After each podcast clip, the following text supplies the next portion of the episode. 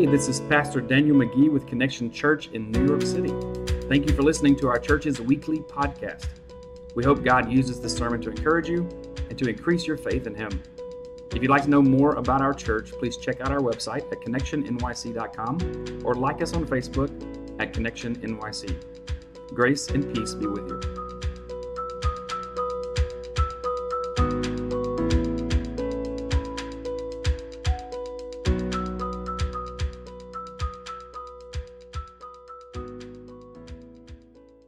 So I'm glad you're here today. My name is Daniel. I'm the pastor, or one of the pastors, Pastor Austin. Yep, I'm one of the pastors here uh, at Connection. Um, I'm glad you're here to join us today. So join me in the book of Acts, Acts chapter 11, uh, excuse me, Acts chapter 12. Uh, we did 11 last week. We're going through the book of Acts. The reason we started this is because we had an emphasis on the role of the Holy Spirit in the church. And what I would encourage all of us today is this that we need to make sure that we go back to the authenticity of Christianity. You know, they, you know, we're so easily dependent on you know, phones, technology, the, maybe even a schedule and calendaring things and making sure we have life held on. Uh, you know, we're holding on tightly to life and not just um, allowing it to take us where it wants to go. Uh, those things are fine, those are good for productivity. But when it comes to your faith, your dependency needs to be only on the Spirit of God. Obviously, the Word of God, too, but I'm talking about this how the Word of God is activated through our lives to live out our faith. It has to be 100% dependent on the Holy Spirit. And that's kind of old school. It's going back to the way it was. And uh, I had an interesting moment yesterday thinking of old school. Uh, now I'm able to ride my bike again because it's warm again. Thank the Lord. Seriously, I love this warm weather. So I've been riding the bike again and building up my strength. And, and yesterday I decided I was going to go across the Queensboro Bridge, which, if you've ever ridden a bike across that, it's, it's uphill both ways, right? it, it really is tough both ways on that. And it's very narrow as well. So I thought, I'm going to do it. I can make it. I'll be fine. And as I start to go up, I'm thinking, you know, this is great exercise, but it's going to be really tough. But I'm going to do it the old way with pedals. And then a very New York moment happened. As soon as I get on the bridge and start to go up, this guy on an electric bike wearing all kinds of hoodies and stuff. I mean, I'm wearing just this t shirt and shorts because it's hot, right? And he's got a mask on. He's also smoking a big fat doobie, all right? and he goes past me like a chimney you know, uh, uh, on, on a train.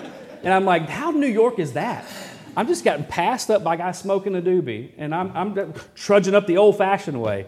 Uh, I feel like I owe him some money, as much smoke as he blew on me, too, but uh, we'll, we'll, settle that later.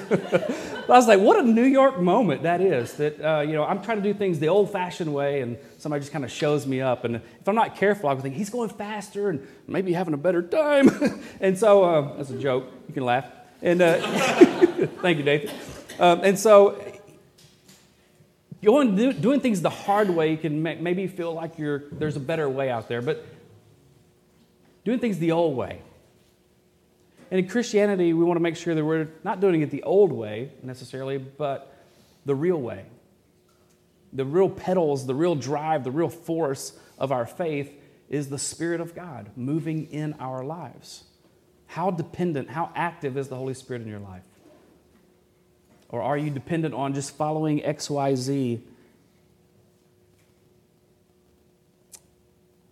In chapter 12 of, of Acts, we see a very powerful story. And we're, again, as we go through big chunks of this, there's going to be a lot of things left in here that we could talk about, but I'm going to focus on just this today. Keep pedaling. That's the word. Keep pedaling. Keep moving forward. God's going to come through. This section is, is where Peter is thrown into prison, and we're going to read through it. So join me in Acts, Acts chapter 12. Peter's thrown into prison, and there's a very dramatic story that happens here.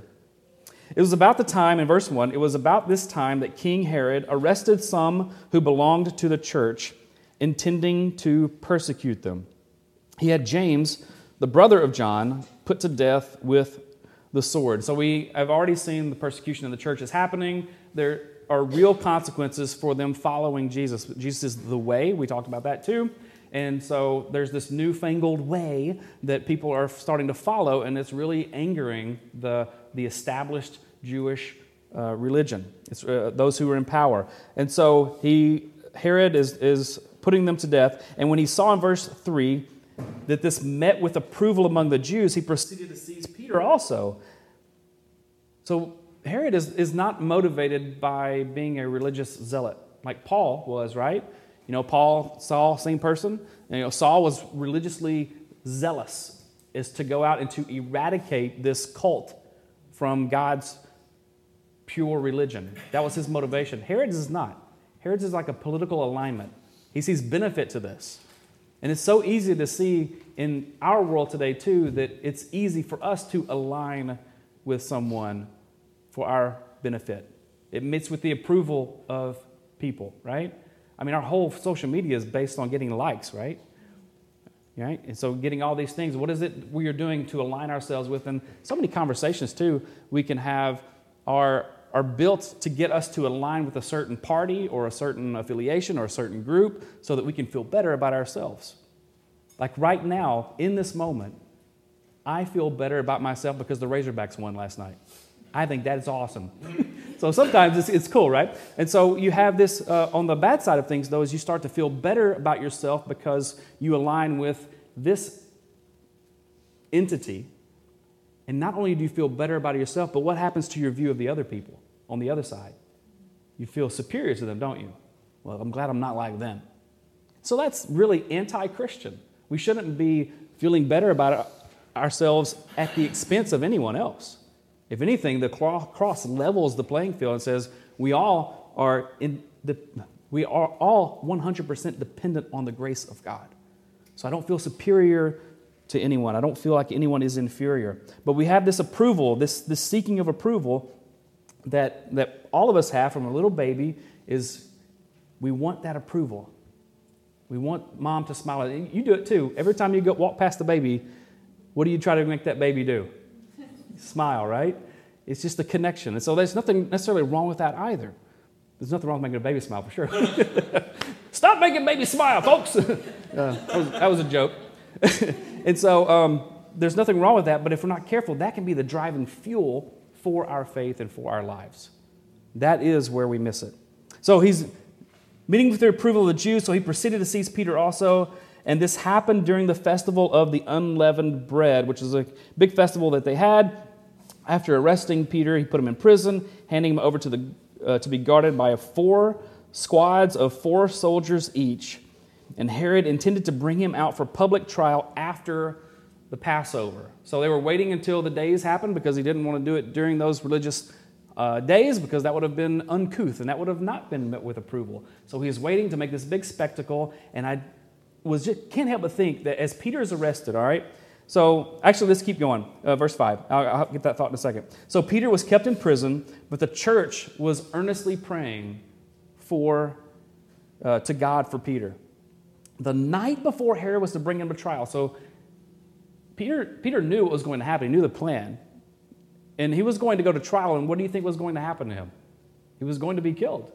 He wasn't going to trial to, to experience a fair trial with a jury of his peers he was going to be sentenced to death. And so the night before Herod was to bring him to trial, Peter was sleeping between the two soldiers.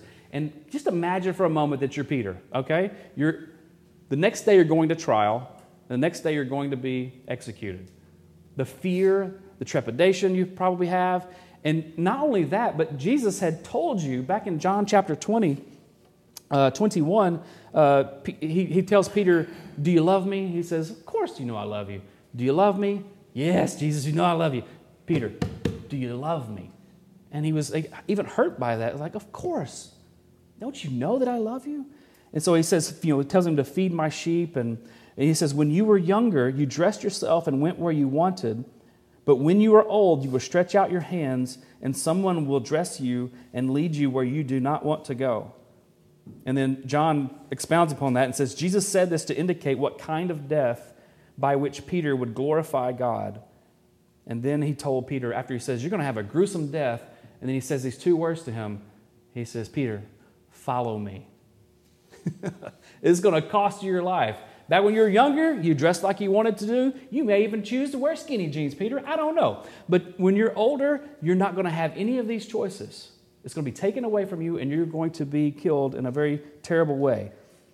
And then Peter does what I think we all would have done. He looks over at John. He's like, well, What about John? Is he going to die this way too? And he's like, Don't worry about anybody else. You, Peter, follow me. You know, that would, that's a whole sermon in and of itself, isn't it? Uh, many times we look around and we say, Man, their life's easier, their life's better. I wish I had this, I wish I had that. Or maybe even envy steps in and you're like, I deserve this more than they do. And God is saying, don't worry about what I'm doing in the lives of other people right now. You have a choice to follow me. And that's a question we have to answer every day. Am I going to follow Jesus wherever he wants me to go? So Peter is having no doubt that's part of his mindset in this moment. He knows one day this is going to happen. And so the night before he's going to trial, Peter was sleeping between two soldiers, bound with two chains. This is verse 6 and sentries stood guard at the entrance. So there's it's a lockdown, okay? Suddenly an angel of the Lord appeared and a light shone in the cell. He struck Peter on the side and said, "Peter, get up quickly." He he said and the chains fell off Peter's wrists. They just fell off miraculously. So the angel said to him, "Put on your clothes and your sandals." And Peter did so, and he wrapped your cloak around you and follow me. The angel told him, Peter followed him out of the prison. And I like this part. He had no idea that the angel was what, the angel was doing was really happening. Like sometimes, you know, we don't know what God's doing at all right now. There's there's parts of my life where I'm like, God, I don't see how you're working in this right now. I don't see it, but by faith, I'm going to trust you are. But he was having a real moment of feeling like this was a vision. It, said, explains that he, he was thought he was seeing a vision, which makes sense because we just talked about a couple weeks ago well, this big vision Peter had, right? So visions were very common for him. So they passed through the first and second guards and came to the iron gate leading to the city. It opened up by itself, and they went through the gate. When they had walked the length of one street, I think it was a long block or a short block. New Yorkers will get that one, right? I think it was one short block. Suddenly, the angel left him. Like he got me out, and then he's gone. Then Peter came to himself and he said, now I know without a doubt that the Lord has sent his angel and rescued me from Herod's clutches and everything the Jewish people were hoping would happen. He woke up. He was aware this is not a vision, this is really happening. I, when I was 11 years old, uh, I'm from Arkansas too, by the way. I don't know if you guys knew that. Got some Arkansas folks here, a lot of you. Um, and so I was 11 years old, and my brother and I were so excited because my dad was restoring a pool table. And th- now, for my entire life at this point, this pool table had been just the underneath part of it. The what is it called? Slate? Is that what it is? We're going to call it slate. All right. And so this big, you know, just kind of a, a, a core, not metal, but like a rock. All right. And so my mom would do sewing projects on top of it. That's all it was. I didn't even know it was a pool table. I just thought it was a weird looking table my mom did sewing stuff on. So I found out it was going to do that. So my brother and I kept going into town while it was being uh, refinished and uh, started playing pool at the, the pool hall there. And we were on our way once, one day and we had, got into a wreck. And it was a bad wreck. And I was 11, he was 17 at the time. And it flipped over, we hit a tree. The tree on the passenger side, which is where I was sitting, actually uh, is where, when we flipped, we hit the tree right on the door. And the, the, the whole seat was smashed. I mean, if I'd been wearing, it's one of those rare times where if you'd been wearing a seatbelt, you would have been killed. I'd been crushed by it. But back then, I won't tell you exactly, well, I can tell you, 11, I'm 44, 30, 33 years ago. Good night, I'm getting old. Uh, 33 years ago, this happened. And so, uh, you know, people didn't wear seatbelts back then. I mean, we rode in the back of the truck and, you know, threw cans at signs. Sorry, I still do that. No, I'm kidding. Um, and so um, I wasn't wearing a seatbelt, and we had the wreck, and I woke up in the floorboard. And it was really weird. The, like the wreck, if you've ever been in something like that, it feels kind of like a bad dream, time standing still. It's just like a vision almost, not real. And then finally, we, we have to crawl out of the back of the truck. The back glass is missing. We crawl out, jump out, and get you know, away from the truck. And then my brother's talking to him. He's like, Are you okay? Are you okay? And then finally, I woke up from the vision. I was like, We just had a wreck, didn't we? And he's like, uh, yeah. That's a dumb question. And so it's just like one of those moments where this traumatic thing, and I think for Peter, how traumatic it must have been for him to be rescued from certain death. Like, this can't really be happening. And then finally he awakes, he's like, God saved me. I'm alive. Everything that they were trying to do to me didn't happen. When, his, when this had dawned on him in verse 12, he went to the house of Mary, the mother of John, also called Mark, where many people had gathered and were praying, and, and Peter knocked at the outer entrance. And a servant named Rhoda came to answer the door. When she recognized Peter's voice, she was over, so overjoyed, she ran back without opening the door. she got so excited, she left Peter outside and went back to tell people, Peter's at the door. It's like, why don't you, why don't you let me in? I, can, I can tell them that. And so she goes, she goes out, and they're like, You're out of your mind. They told her. It's like, he, He's not here. But she kept insisting. She kept pedaling. That's the word I'm talking about here. She just kept insisting. She kept pedaling. Yes, he's here. He's here. And they said, well, it's, it's, probably an angel. So we so often we dismiss God's work in our lives if we're not careful. Well, we prayed for healing and they have healing, but you know, that was because of medicine and because of the procedures or whatever. Wait a second. Why don't we stop and give God the credit for the healing? Why don't we stop and give God the credit? There are no circumstances. There's God's working around us. There are not mere circumstances, but there is a sovereign God who's orchestrating around us. He's at work right now in your life keep insisting, well, it must be his angel. But Peter kept on knocking. He kept pedaling. He kept knocking. He's like, I'm coming in. And when they opened the door and they saw him, they were astonished, as well they should be. This is a miraculous thing. So Peter motioned his hand for them to be quiet, probably like this. Shh. I don't know if that's what he did or not. That's, that's extra biblical. Um, and so he motioned his hand for them to be quiet and described how the Lord had brought him out of prison. What a great story to tell. Here's what happened. And we have that story recorded here as well. And he says, Tell James, and this is a different James, not the one who was killed. Uh, tell James and the other brothers and sisters about this, he said. And then he left for another place. In the morning, there was no small commotion among the soldiers as to what had become of Peter. And after Herod, remember the king, after Herod had a thorough search made for Peter and did not find him, he cross examined the guards and ordered that they be executed. You'll see uh, later on where there's another escape, and the guard is about to, to kill himself because Paul gets away. And he's like, no, no, no, or can get away. He's like, don't do that, don't do that. We're still here, we're still here. Because if you were guarding, your, your life was at stake. And so if you had them get away, then you would, it cost you your life. Pretty harsh stuff, right? Can you imagine them trying to explain what happened? An impossible miracle? It's absurd. It's absurd. It's, it's crazy that this would happen. It's inexplicable. Yet God did that. So I don't know where you are in your life today, but I would imagine we're probably not where Peter was, where certain death is looming for us tomorrow, and we know it because of our faith in Jesus. Peter remained faithful even in the midst of this terrible time. His faith was in God. The church remained faithful to him. They were praying. They were praying for God to rescue him. And guess what God did? He rescued him. They kept pedaling. They kept pursuing. They kept on knocking. They kept going to the Lord. They kept seeking the Lord's intervention in this. They were trusting in the Holy Spirit of God. And that's the same prescription you and I have for today. Don't give up on God. Don't give up on what He's doing.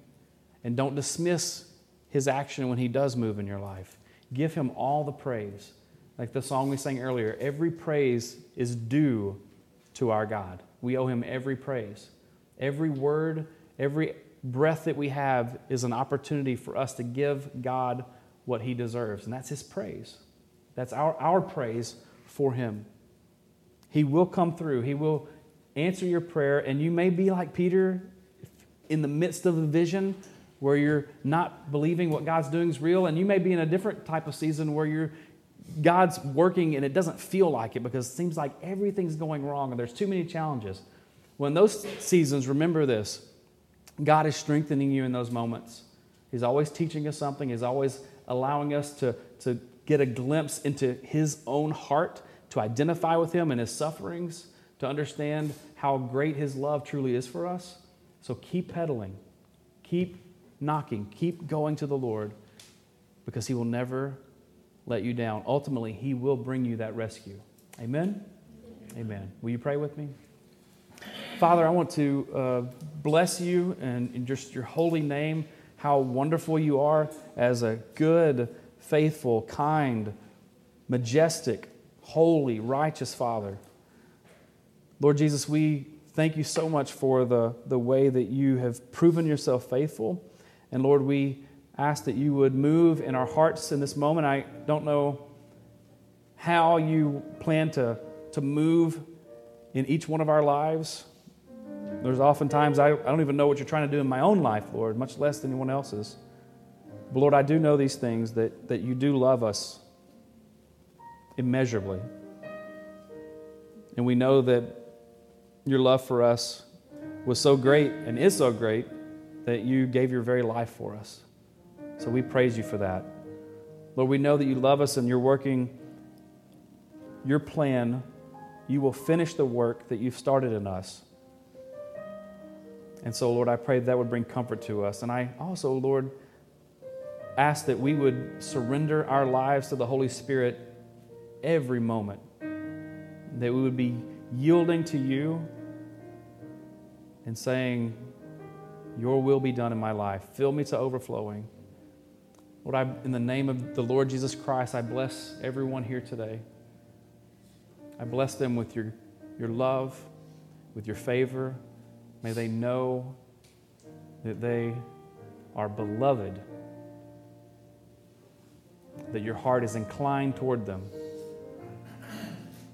In the name of Jesus, I pray. Amen.